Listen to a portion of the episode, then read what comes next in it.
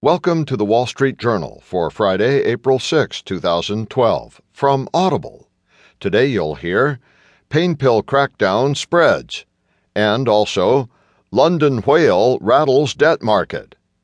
In market news, Dow lays an egg on the week. Today's Heard on the Street column, putting a leash on JP Morgan's buyback plans. Plus today's editorial, in Ahead of the Tape by Spencer Jakab, Jobs news could be so good that it's bad. And from Personal Journal, the big flaws in hotel rankings.